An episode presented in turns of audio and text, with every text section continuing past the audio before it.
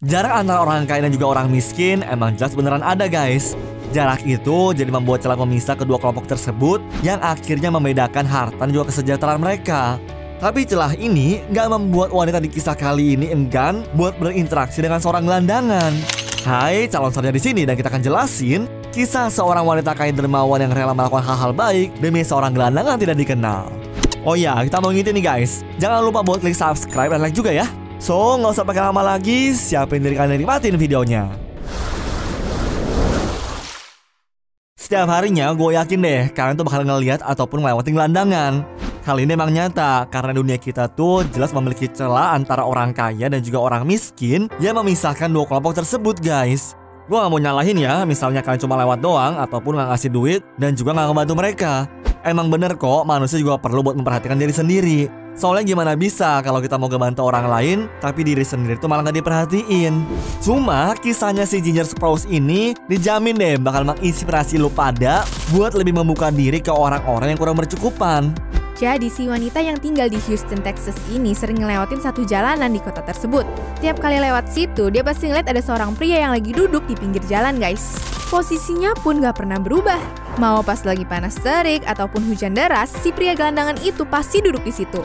Mbak Ginger nggak tahu kenapa itu mas-mas cuma duduk doang nggak ngapa-ngapain. Bahkan dia nggak pernah lihat nih orang ngemis-ngemis buat minta uang atau makanan. Berarti dari situ si Ginger bisa nyimpulin kalau ada sesuatu yang lagi ditungguin orang ini. Akhirnya setelah tiga tahun penasaran dan merhatiin si mas itu, Ginger mutusin buat nyamperin dan menyapa dia. Soalnya Ginger juga khawatir karena cuaca udah mulai berubah gara-gara mau masuk musim dingin. Kalau misalnya dia tetap di situ doang dan gak pindah pas musim dingin, pasti badan si masnya itu malah makin melemah dan bahkan bisa jatuh sakit. Setelah Ginger nyapa dia, mereka langsung ngobrol dan ngebahas alasan si pria ini duduk di tempat itu. Ternyata dari situ si Ginger jadi tahu kalau pria ini adalah Victor Hubbard yang berusia 32 tahun. Awalnya si Victor agak was-was karena nggak kenal si Ginger tuh siapa. Tapi Ginger tetap kekeh dan terus-terusan ngajak si Victor ngobrol biar bikin dia semakin nyaman guys. Emang sih lumayan makan waktu karena Ginger tuh harus berkali-kali dulu nemenin si Victor biar dia bisa percaya sama si wanita ini. Dan lewat perbincangan mereka, kelihatan banget tuh guys kalau Victor memiliki beberapa gangguan jiwa dan juga kekurangan gizi. Tapi setelah ngobrol beberapa kali dan juga ngajak Victor makan, si pria itu mulai cerita alasan kenapa dia duduk di pinggir jalan. Kalau menurut Victor, pria berumur 32 tahun ini lagi nungguin ibunya yang kepisah dari dia di tempat itu waktu masih kecil.